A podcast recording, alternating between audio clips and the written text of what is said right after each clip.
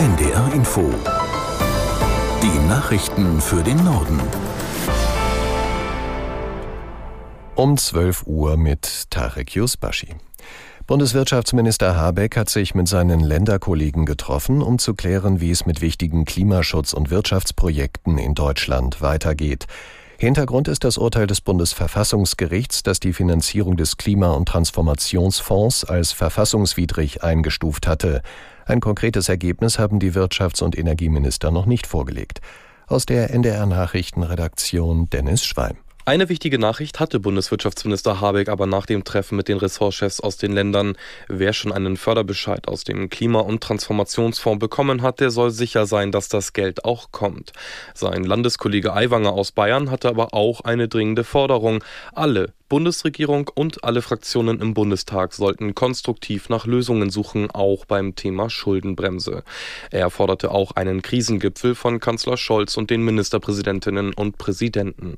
Wie genau das Finanzierungsloch über 60 Milliarden Euro aber gestopft werden kann, konnten auch die Wirtschafts- und Energieminister heute nicht klären.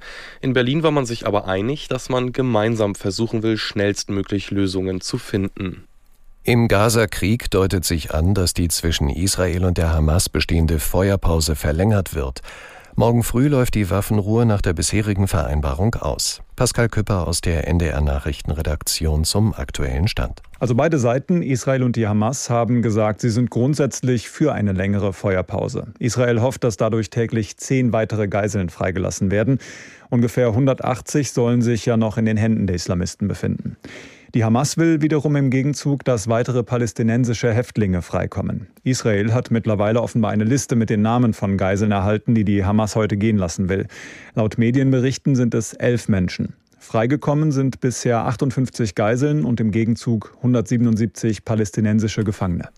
Jedes Jahr kommen einem Bericht der Internationalen Arbeitsorganisation ILO zufolge rund 330.000 Beschäftigte durch Arbeitsunfälle ums Leben.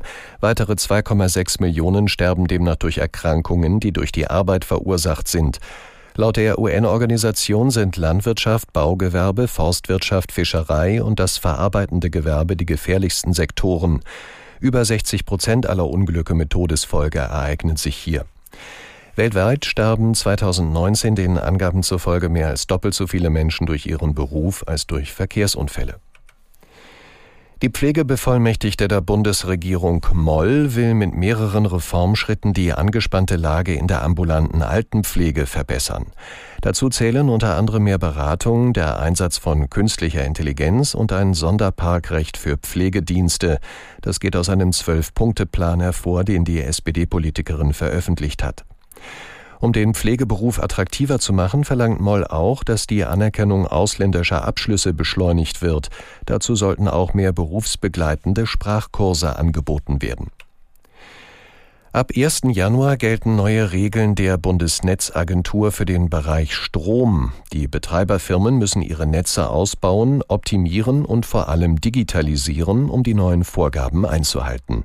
Aus Bonn Anne Burkhardt. Stromanbieter dürfen dann nicht mehr den Anschluss von neuen Wärmepumpen oder privaten Wallboxen für E-Autos verzögern, weil sie Angst vor einer Überlastung des Stromnetzes haben. Aber sie dürfen den Strombezug dafür zeitweise herunterdimmen und auf bis zu 4,2 Kilowatt senken. So können Wärmepumpen weiterheizen. Elektroautos laden dann aber langsamer als sonst.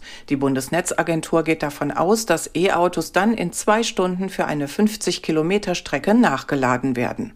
Damit das Herunterdimmen dieser Verbrauchssysteme klappt, müssen die Stromanbieter digitale Möglichkeiten dafür schaffen und den aktuellen Status der Netzauslastung auch für die Verbraucher im Internet transparent machen. Die Kunden sollen laut Bundesnetzagentur weniger bezahlen müssen, wenn die Stromleistung reduziert wird. Fußball-Zweitligist VfL Osnabrück hat Uwe Koschinat als neuen Trainer verpflichtet. Der 52-Jährige leitet zur Stunde seine erste Trainingseinheit an der Bremer Brücke. Osnabrück steht nach sieben sieglosen Spielen in Serie auf dem letzten Platz der Zweitligatabelle. Vor knapp zwei Wochen hatte der Club Aufstiegstrainer Tobias Schweinsteiger entlassen. Das waren die Nachrichten.